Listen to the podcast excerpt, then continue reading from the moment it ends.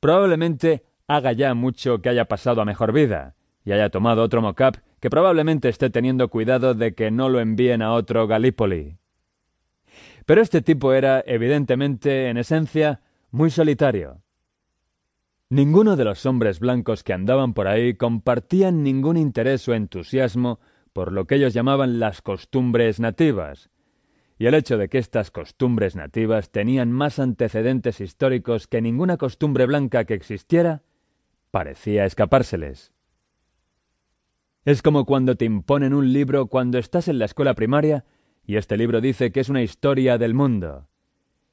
Y te encuentras leyendo acerca de los egipcios, y de los griegos, y de los romanos, y de los franceses, y luego de tu propio país.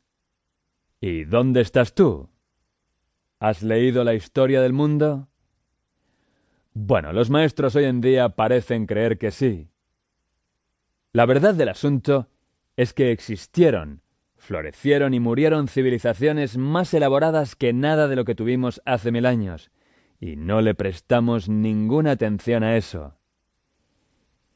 Si simplemente incluyéramos a la civilización persa, tendríamos unas cuantas de las fuentes más evidentes de algunas de nuestras costumbres y actividades. Por ejemplo, creo que la civilización persa incluso nos proporciona cosas tan familiares como Satanás. Ese es el dios con el que el hombre blanco está más familiarizado, creo. Él nunca descubre realmente nada acerca del otro.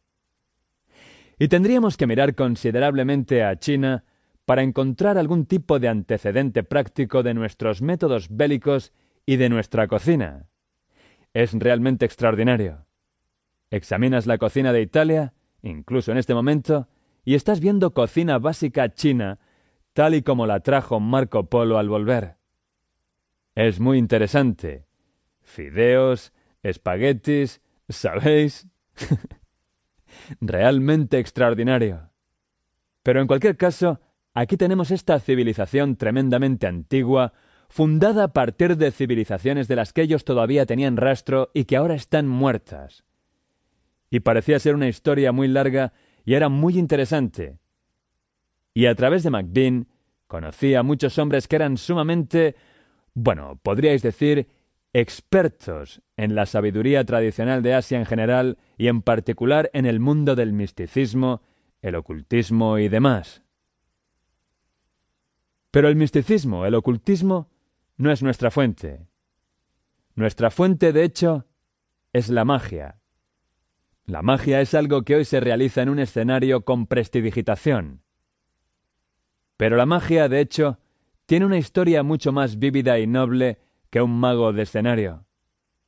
Es realmente extraordinario que el mago intente directamente usar a los espíritus para realizar su voluntad. Y ese es su modus operandi básico. Esa es su meta al practicar la magia.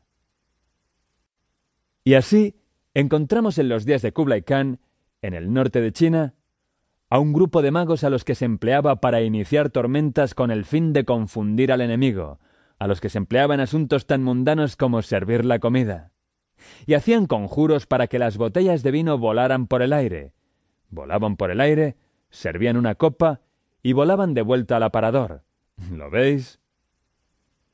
El mago no guardaba realmente una relación muy estrecha con, o no era originario, podríamos decir, de China. Era un artículo importado, pero sin duda floreció en China